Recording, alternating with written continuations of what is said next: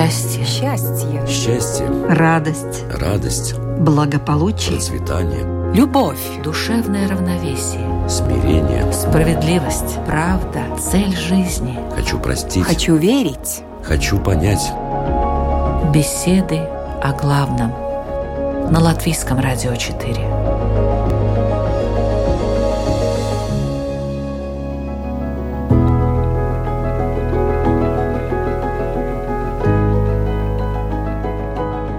В эфире программа Латвийского радио 4 «Беседы о главном». У микрофона Людмила Вавинска. Здравствуйте.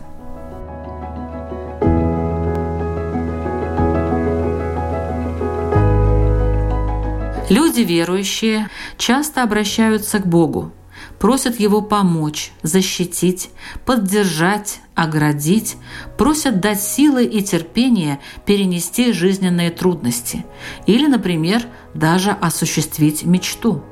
Мы обращаемся к Богу как к высшему существу, которое все видит, все понимает и все может. Однако знаем ли мы, кто есть Бог? Сколько атрибутов Ему присущи? Почему разум человека не может постичь сущность Творца и как он выглядит? Сегодня на эти и другие непростые вопросы попытается ответить имам Мухаммад Гига. И ваше право согласиться с ним или нет. Добрый день, уважаемый имам. Добрый день.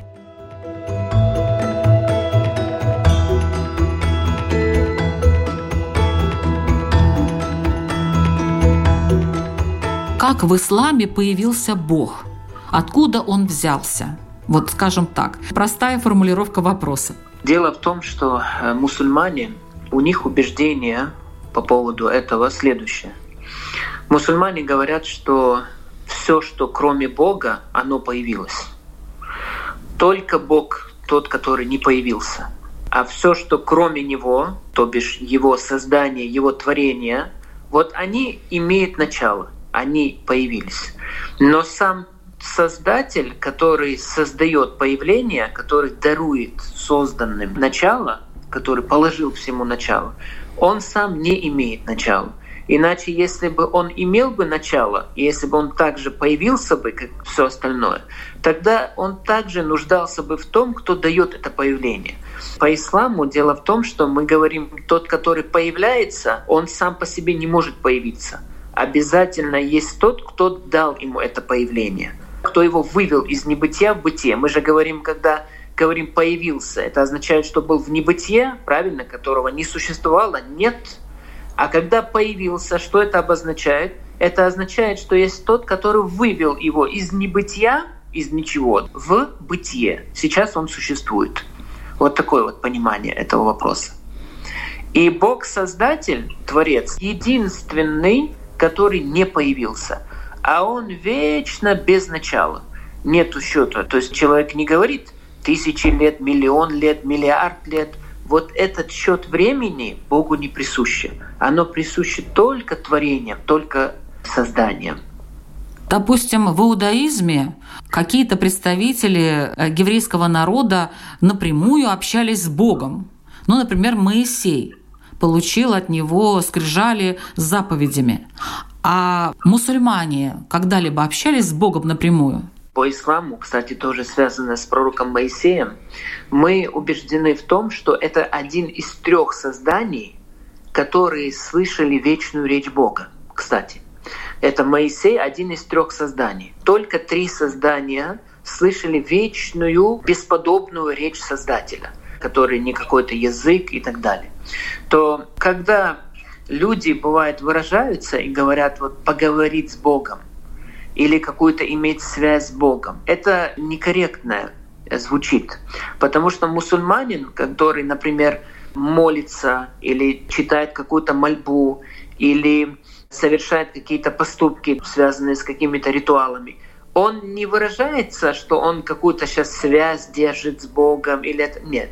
Он говорит, что он выражает покорность Богу таким образом приближаясь к милости Бога. Не к самому Создателю, нет, а именно к милости Творца. Приближается к милости Бога. И он тем самым, что выражает эту покорность, тем самым, что молится, просит у него о чем-то и так далее, он ощущает сладость веры. И вот эта вот духовность и сладость, которая появляется в сердце, и, может быть, кто-то может это выразить, как будто, что это тесная связь с Богом, уже как будто общение с Богом, но на самом деле это не так.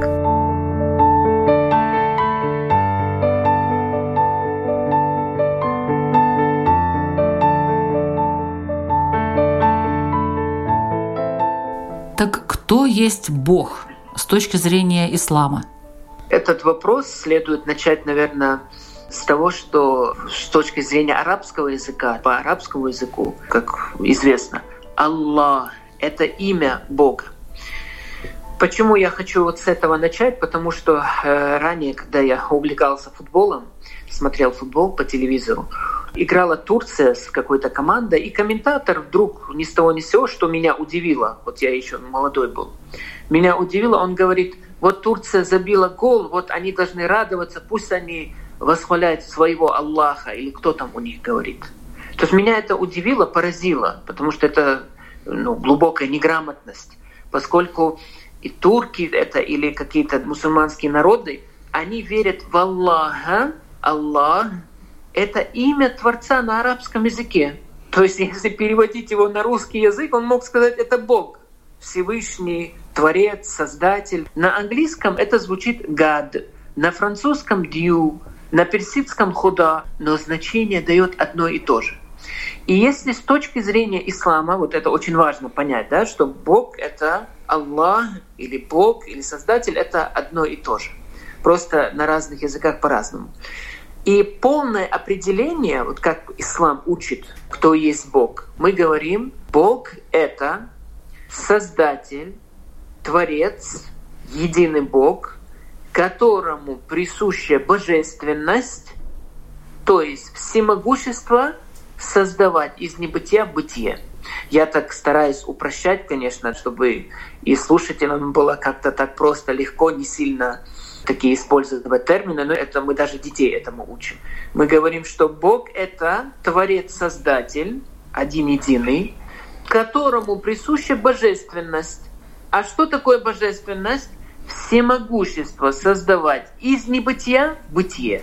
Вот это полное определение, чтобы имел понимание человек, кто есть Бог. Такое вот определение. А сколько атрибутов ему присуще Богу? Есть определенные атрибуты, хоть и мы не ведем счет, есть в разных изречениях, и в Коране есть упомянуты они, и отдельно в изречениях пророка Мухаммада – они упомянуты, например, в одном из изречений сказано «сто без одного». «Сто без одного» — это 99 имен. 99 имен Бога, каждый из них, кроме одного, указывает на его атрибут. Что такое вообще атрибут? Это то, что присуще Богу, присуще Творцу, присуще Создателю. Например, атрибут Бога — всемогущество. Это то всемогущество, которое присуще Богу. Это есть атрибуты, чтобы было понятно качество, кто-то выражается, кто-то да, использует такое слово, кто-то говорит атрибут. На арабском это звучит сифат. Сифаты, то есть атрибуты. Одно из них как всемогущество. И пророк Мухаммад говорит, что кто изучил 99 имен Бога, кто понял их значение и верит в них, такой заслуживает рая. То есть в этом хадисе, в этом изречении он говорит, что 99 имен Бога. Хоть и они важны просто, хоть и другие есть имена Бога и другие атрибуты. Но в общем, что хочется сказать, что не ведется счет. То есть нет вот две тысячи и все, тысячи и все. Не ограничиваем этим. А говорим очень много атрибутов, но в отдельных изречениях переданы о каких-то секретах. Например, кто прочитает два атрибута, два имени Бога, такой получит такую-то, такую-то особенность. Кто будет 99 имен, вот это очень известный хадис среди мусульман, кто эти 99 имен, они же и атрибуты, кроме одного имени, они же и атрибуты, изучит их и поймет их значение, такой войдет в рай, такой заслуживает войти в рай. А что значит понять значение? Когда, например, говорится Бог всеслышащий. Вот очень важно, хороший вопрос вы задали. Когда мы говорим «Бог слышит», то в человеческом понимании всегда это представляется ушами, какое-то расстояние, какие-то звуки, которые громкие, близкие, дальние. Вот такое представление. Но когда мы говорим о Боге, то тут нет места уподобления. Тут надо понимать, что всеслышание Бога абсолютно не подобно всеслышанию созданных. Поэтому понимать их значение. Потому что если человек прочитает, допустим, ага, Бог слышит и видит, а, должно быть у него какие-то большие уши, должно быть у него какие-то большие глаза. Нет, вот это означает понимание. Нет, это имеется в виду слышание и видение без органов. Потому что если были бы эти органы, тогда он был бы похож на людей, и тогда про него не говорили бы, что он бесподобный, а на устах любого человека, сами знаете, хоть и христианина или иудея, или мусульманина, или другого, у всех на устах Бог бесподобный. Но саму суть, понять значение этого, не каждый силен, не каждый может.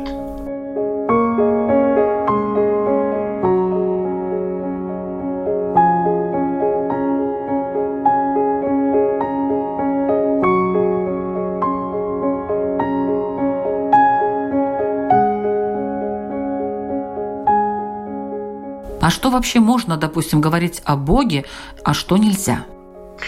По наблюдениям, человечество в его разных и конфессиях, там, с разными убеждениями, в разную эпоху, кстати, большинство из них, всегда вот как-то они старались уподоблять Бога людям.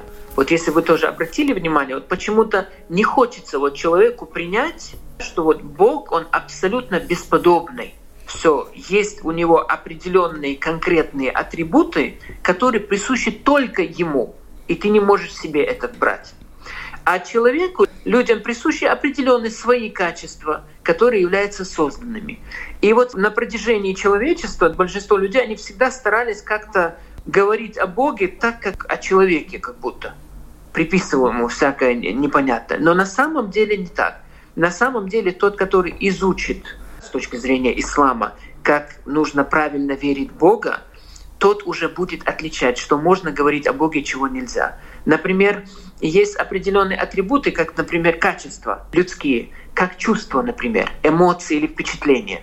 Вот это ни в коем случае Богу нельзя приписывать, потому что это указывало бы на слабость. То есть человеческие слабости, такие как чувства, а чувство — это и есть слабость, разве не так? Когда ты что-то чувствуешь, это значит по причине каких-то обстоятельств. Чувства же бывают какие-то и грустные тоже в том числе. Что-то случилось с тобой, чего ты не предвидел, и нахлынули у тебя чувства, либо чувство ностальгии, или в любом случае это какая-то слабость. Богу это ни в коем случае не присуще. Есть определенные качества, которые ни в коем случае нельзя говорить о Боге, а есть определенные атрибуты, которые ему присущи и можно ему приписывать, и нужно ему это приписывать. Вот что из этого вытекает как бы. Но в таком случае, допустим, люди иногда говорят, Бог разгневается. Бог сочувствующий, сопереживающий. Это же тоже рода ощущения, чувства, присущие, э, в принципе, людям. Да, я вот тоже вспомнил сейчас, когда пытается кто-то разъяснить, кто есть Бог и так далее – вы тоже замечали, что они часто используют это какая-то высшая сила, это какой-то художник, искусный мастер, там абсолют какой-то гениальный зодчий и так далее. Разного рода эпитеты они используют, но на самом деле нет. Нельзя это приписывать Богу. То же самое, вот когда мы говорим, например, милостивый, да, вот мы используем и более корректно выражаемся. Вы знаете, в исламе очень большое значение, очень большое значение уделяется выражениям, словам.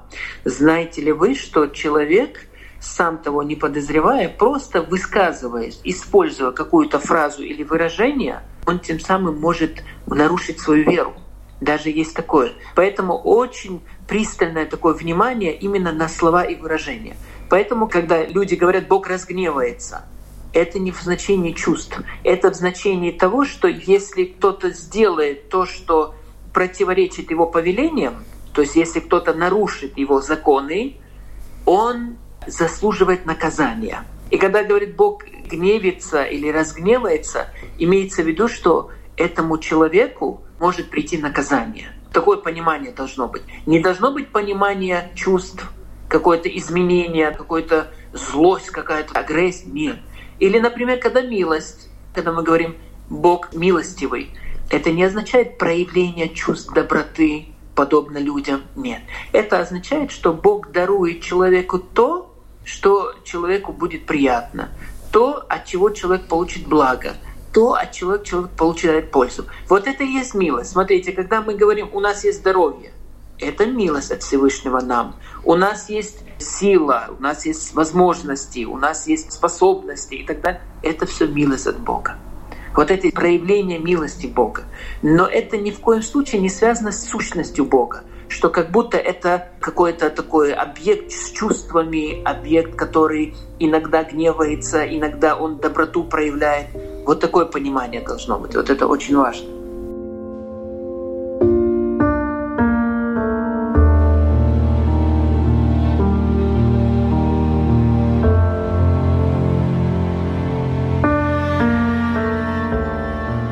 Человек все равно как-то хочет вступить в какие-то отношения с Богом, если он в него верит. Но ведь есть еще такое выражение, как человек создан по образу и подобию Бога. Как это понимать?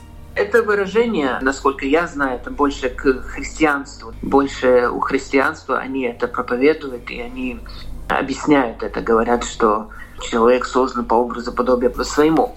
Мы говорим, что, смотрите, в одно время, казалось бы, человек говорит, что Бог нет, Бог бесподобный, не надо уподоблять Бога созданным. А потом они говорят, что Он создал человека по образу подобию своему. Поэтому ислам это отрицает категорически. Ислам говорит, что такого нету. Во-первых, у Бога образа нету. Давайте начнем с этого. Потому что Создатель, Бог, Он Творец тот, который непостижим разумом и не охватывается умом. Человеческий разум способен охватить только то, что подобно ему же самому, человеку. Вот что он может охватить. Вот так Богом создано, что человеческий разум и мышление, оно способно охватить только подобное ему. А когда мы говорим, что Бог бесподобный, это означает, что невозможно охватить сущность Создателя. Сущность Бога не охватишь, потому что не дано нам это просто не дано.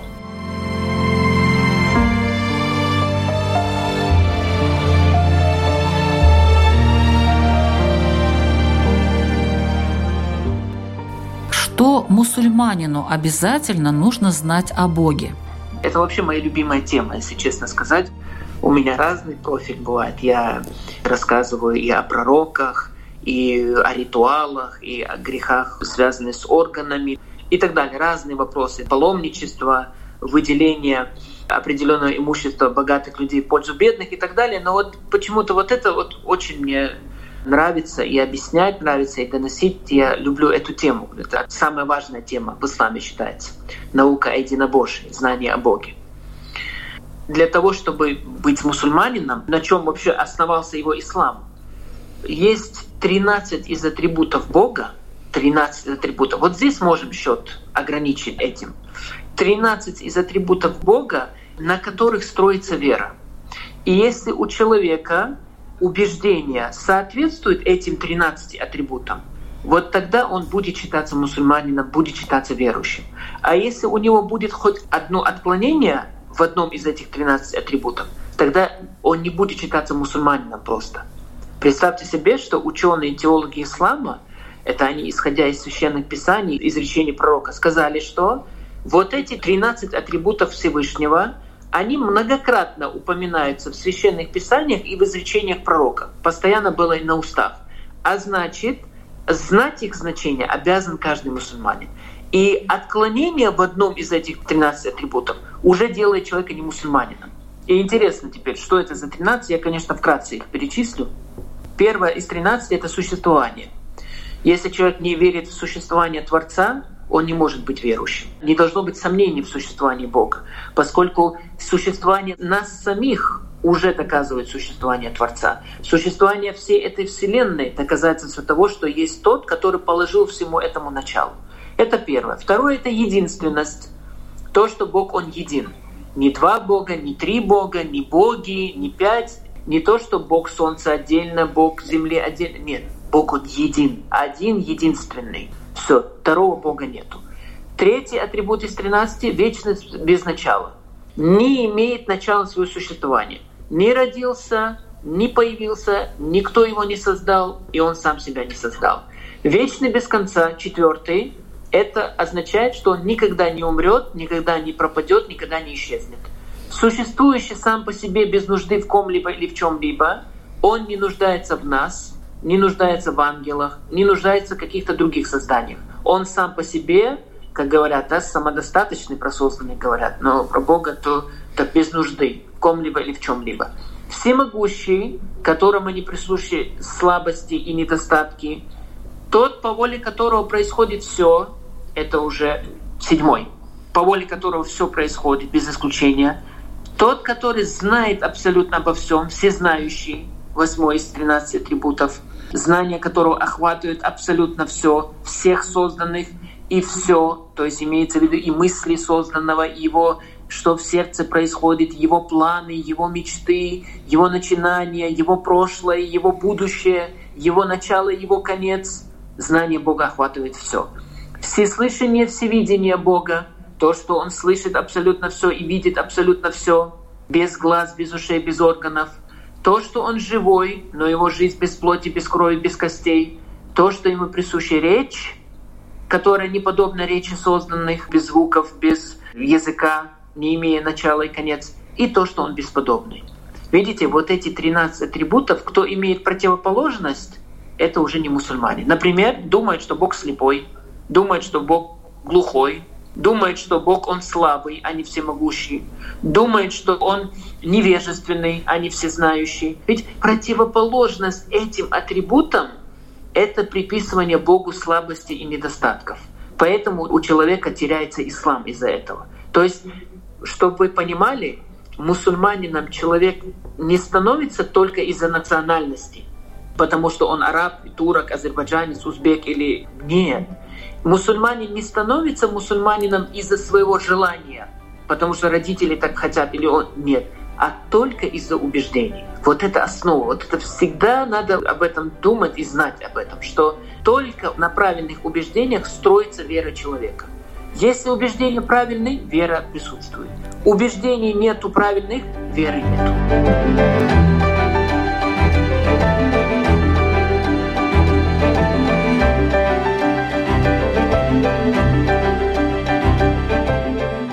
Я напоминаю, что вы слушаете программу «Беседы о главном». Сегодня мы вместе с имамом Мухаммадом Гигой изучаем, наверное, разбираем, кто есть Бог. Вот такая у нас сегодня тема.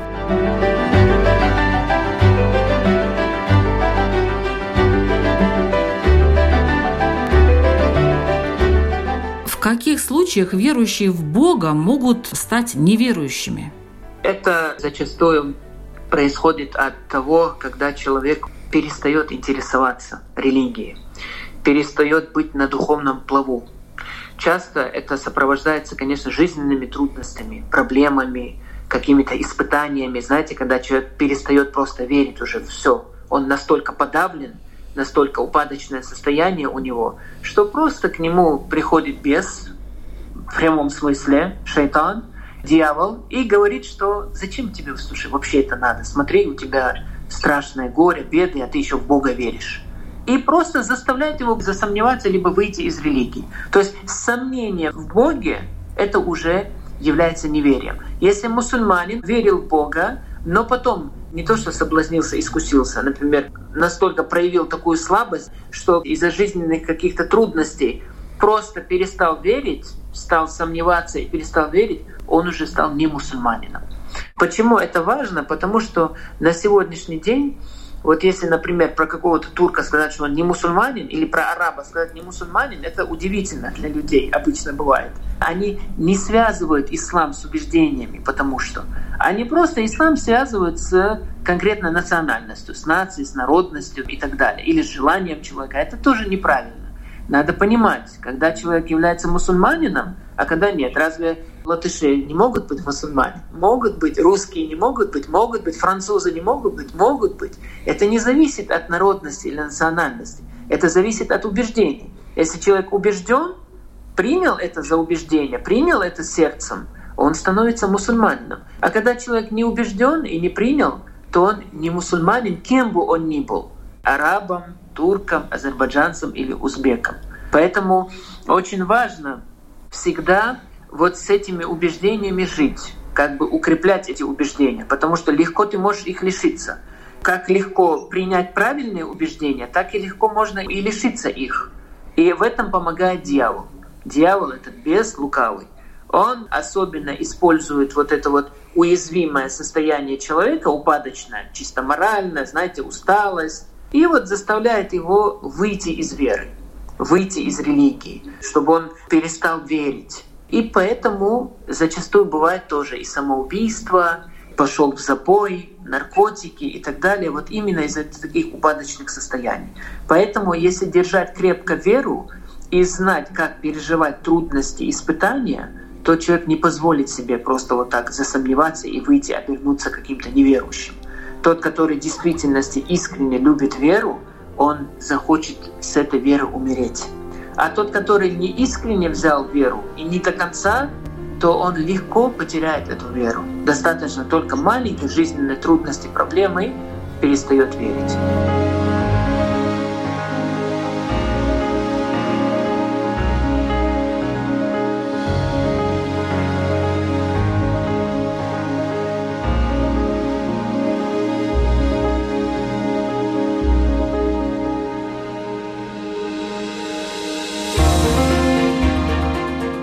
Какими именами Бога можно назвать людей? У Бога есть много имен. В одном из изречений сказано 100 без одного, 99 имен. И эти имена с конкретным значением только Богу присущи. Но есть созвучные, вот, например, наверное, вы много раз слышали имя Карим.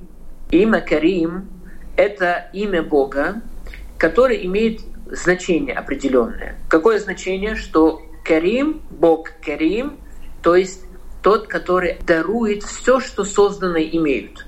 Все, что в наличии у созданных, у людей, например, это Бог дарует. Но если это говорить в контексте и применять это же слово, это же имя в адрес человека, оно меняется значением. И оно получается как щедрый. Поэтому если Карим, когда говорят Карим, Карим, это означает щедрый. Но в отношении Бога значение меняется. Хоть и созвучно имя одно и то же, но когда в отношении Бога используется с определенным значением конкретным, но когда в адрес созданного другое значение меняется. Также, например, Азиз. Может, тоже слышали Азиз. Тоже, когда про Бога Азиз означает всемогущий, а когда про человека означает дорогой. Ахиль Азиз, говорят арабы. Ахиль Азиз означает дорогой брат, уважаемый брат, ценнейший брат. Или, например, Рашид, может тоже у татаров тоже это распространенное имя Рашид. Рашид — это имя Бога, которое означает тот, который наставляет на истинный путь людей, который дает, создает в их сердцах истину. Но когда мы говорим о человеке Рашид, это тот, который по-своему, по-человечески говорят, он, который наводит человека, указывает истинный путь человеку, другому.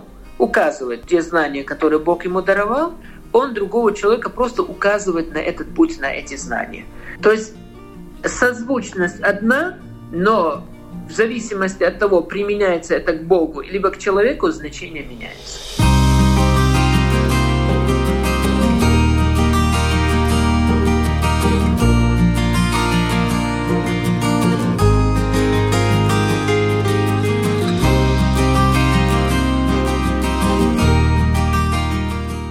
Чем качества людей отличаются от того, что есть у Бога? Мы немного это затронули в начале, немного, когда говорили о человеческих слабостях. Качества людей, они связаны с чувствами зачастую, связаны с эмоциями, связаны с впечатлениями, связаны с определенными обстоятельствами, событиями, даже с характером и воспитанием. Все это касается только, значит, человека, только созданных. Но когда мы говорим о Создателе, это высшие качества, которые просто неподобные творения. Вот опять же я привел, мы обычно к людям, знаете, используем милосердие. Например, человек милосердный, говорим.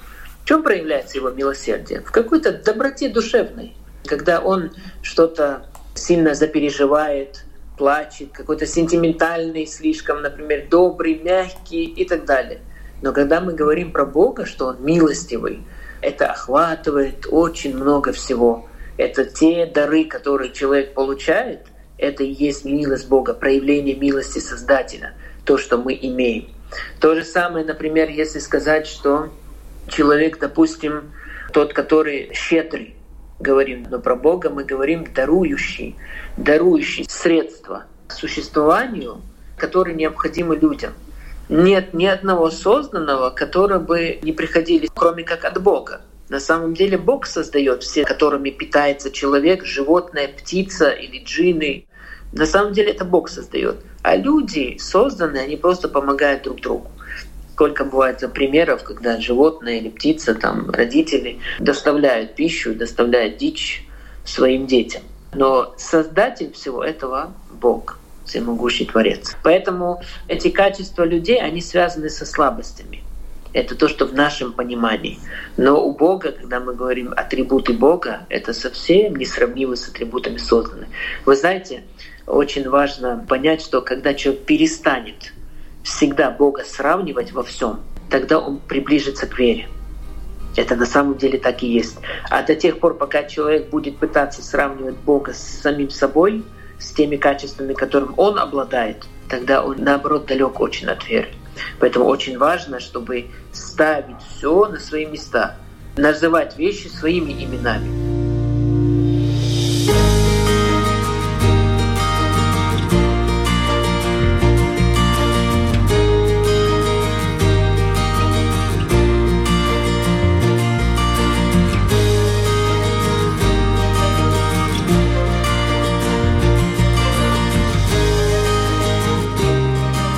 Почему же все-таки разум человека не может постичь сущность Творца? Мы уже, кажется, куда только не заглянули. Уже нанотехнологии у нас, в космос летаем, изучаем самые мельчайшие частицы этой Вселенной. И тем не менее в религии говорится, что разум человека не может постичь. Я всегда люблю это доказывать или приводить пример, который очень наглядный для человека, он сразу же понимает его. Например, наши убеждения, что Бог тот, который создал абсолютно все. Это без сомнения. И я всегда так навожу на мысль. Я не начинаю с того, что, с чего бы я хотел бы начать, а прямо задаю сначала вопросы, и человек потом сам доходит до этого. Ну, смотрите, я говорю следующее. Я говорю человеку, прихожанину, говорю, ты можешь представить свет? Он говорит, да, я могу представить свет, светло, можно. Разум в представить, способен разум представить свет. Я говорю, представь теперь ночь. Он говорит, да, я тоже могу представить ночь, чтобы было темно. То есть он может представить свет и ночь. Я говорю, а способен ли твой разум представить, чтобы не было ни дня, ни ночи, ни света, ни тьмы? И он раз, и тут такая, знаете, как лампочка зажигается, как действительно не получается. Если у нас нет света, для нас это ночь. Если нет ночи, для нас это свет. Представить того времени, когда не было ни света, ни тьмы, это человеческий разум не способен представить. Но мы верим, что это было. Почему? Потому что в Священном Писании нашем сказано «Ваджа'ля ван нур» Бог создатель света и темноты.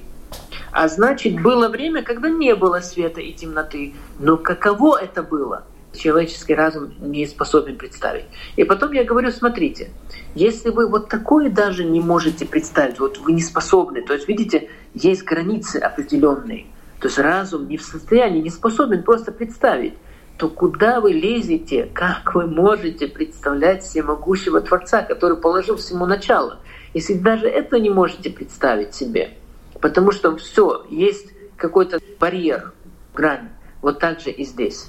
Есть барьер, который не позволяет нам представить Бога. То же самое, кстати, о речи Бога. Мы до сих пор видели или слышали только созданных. То есть мы же говорим, что Бог, Он бесподобный. Мы не видели Бога, не слышали Его речь, и нет ничего подобного Ему. Значит, раз мы не видели Бога, и мы не видели ничего подобного Ему, значит не может быть никаких представлений. Но на самом деле это просто все, все легко. Что наш разум способен представлять нами виденное ранее, либо подобное этому. Только это. А нами невидимое и что-то неподобное, то есть то, что мы говорим про Бога, да, что Он не подобен, мы не можем представить. Вот и все, все очень просто.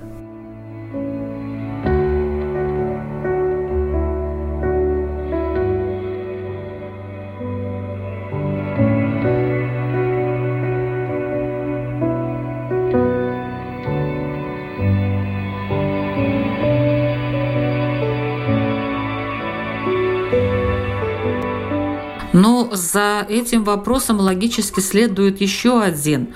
Некоторые отождествляют Бога и Вселенную. Вот можно ли доказать человеку, что Бог и Вселенная – это не одно и то же? Да, еще до принятия ислама я задавался вопросом, потому что мы изучали, что этой Вселенной оказывается 14 миллиардов лет. И у меня всегда вот возникал вопрос, откуда же они поняли, что 14, а не 13. Или они 15, например. Почему такое число? Вот откуда это взято? А на самом деле, вот когда я стал обучаться исламу, когда я стал изучать ислам, вот как-то мне вот по полочкам все разложили, сказали, что ты знаешь, что этой вселенной когда-то не было. Знать его время существования тоже нету определенного какого-то числа. Но не было такого, чтобы она была вечна, эта вселенная что она вечно существовала. А Бог, Создатель, Творец, вот Он вечно существует. А эта Вселенная вместе с этими животными, вместе с океанами, морями, природой, растениями, пустынями, там, небесами, землями и так далее, Солнцем, Луной, звездами, оно вечно не было. Поэтому этому всему дали начало. А это Бог, Создатель. То есть есть Создатель Бог, который ты должен понимать, и есть Вселенная – которое созданное. И это не одно и то же, не одно целое. Потому что если бы это был одним целым, то тогда как бы различали, как Бог и как Вселенная. Один имам, он мне такой пример привел, он говорит, смотри, если Бог был бы часть этой Вселенной, или это Вселенная, представь себе, он говорит, я ни в коем случае не хочу сравнить, говорит, но для понимания. Торт, который разделили на восемь частей, один кусок торта может испечь весь торт, говорит. Я говорю, ну мне это... А как можно говорить, что Бог это часть этой вселенной или это вселенная? Есть, он говорит, представь, он говорит, есть торт, есть тот, который его испек. Почему вот разрезая этот торт, человек должен думать, что кусок торта может быть всем тортом или сделать весь торт? Нет, он говорит, так же самое. Он говорит, вселенная есть, и есть тот, который создал эту Вселенную. И тот, который создал эту Вселенную, он никак не связан с этой Вселенной. Иначе, если он был бы связан с этой Вселенной, он был бы частью этой Вселенной. И тогда невозможно было бы доказать существование Бога. Раз ты говоришь, что Бог — это и Вселенная, либо часть Вселенной, то тогда как бы ты доказал существование Творца? И как бы ты доказал его бесподобие с другими?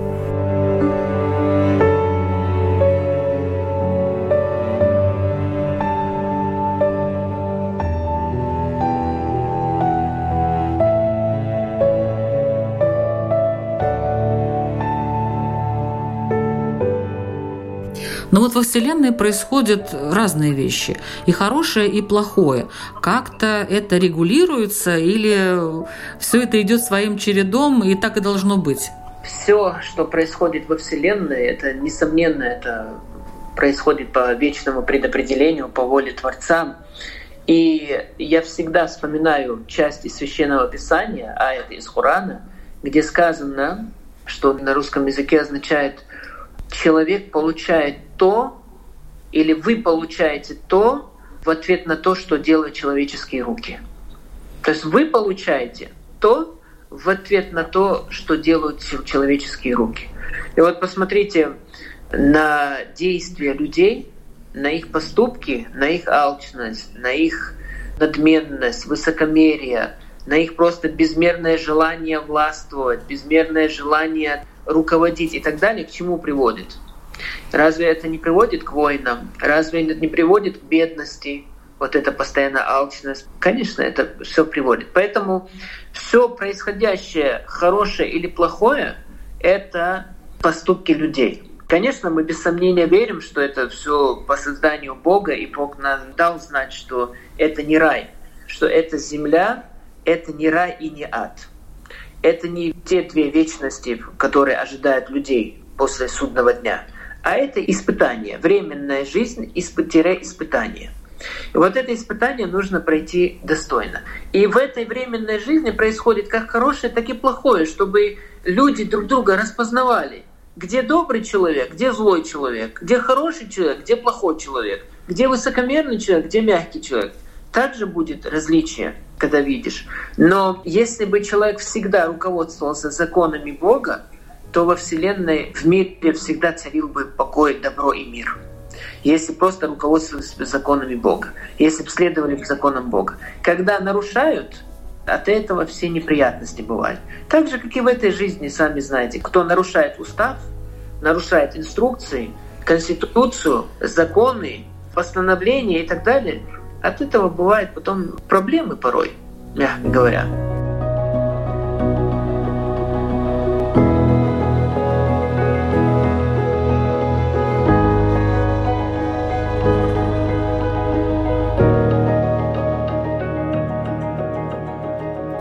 Зачем нужно поклоняться Богу, если вообще-то Бог не нуждается в чьем-либо поклонении на самом деле, как мне кажется? Раз судный день существует, как распознать, как распознается в судный день, кто вознаграждение должен получить, а кто наказание? Кто хорошие поступки совершал, а кто плохие? Кстати, в слове поклонение, что вот, э, хочу обратить ваше внимание, очень много чего включается. Поклоняться Богу — это не означает всегда вот ложить лоб пол, намаз делать. Нет. Поклонение Богу — это в том числе доброе отношение к родителям. Это включается в поклонение Богу. Тем, что ты по-доброму относишься к родителям, ведь это то, что повелено Богом, ты тем самым проявляешь Богу послушание, поклоняешься Ему, покорность проявляешь Ему. То же самое, доброе отношение мужа к жене — это тоже поклонение Богу. Доброе, мягкое отношение жены к мужу — то же самое. К родителям, к старикам, помощь нуждающимся — это тоже своего рода поклонение Богу. А вот понимание людей, они думают, поклоняться Богу, не это всегда молиться. Нет. Выполнение хороших дел, хорошие поступки — это тоже включается поклонение Богу. Поэтому правильно вы сказали, что Бог, Он не нуждается в нашем поклонении, но чтобы в судный день распознать покорного человека от непокорного, вот этим распознается, поклонялся он Всевышнему или не поклонялся, был он покорный ему или нет, проявлял послушание или не проявлял.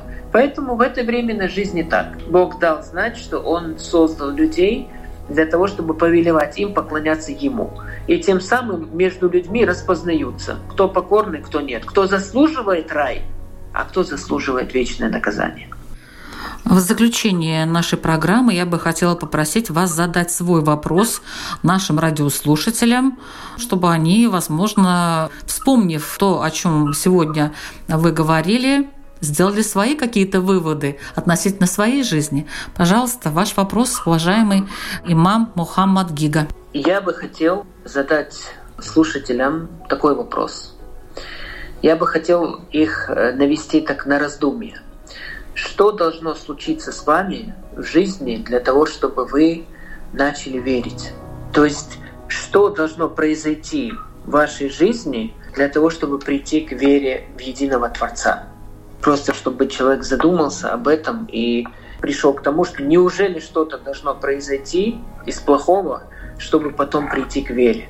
Почему бы не жить с верой и переживать и плохое, и хорошее с верой в Бога, чем без веры. Спасибо большое. Вы слушали программу «Беседы о главном». Мы звучим каждую среду в 2 часа дня на Латвийском радио 4. Ведущая Людмила Вавинска. Всего доброго. Счастье. Счастье. Счастье. Радость. Радость. Благополучие. Процветание. Любовь. Душевное равновесие. Смирение. Справедливость. Правда. Цель жизни. Хочу простить. Хочу верить. Хочу понять. Беседы о главном на Латвийском радио 4.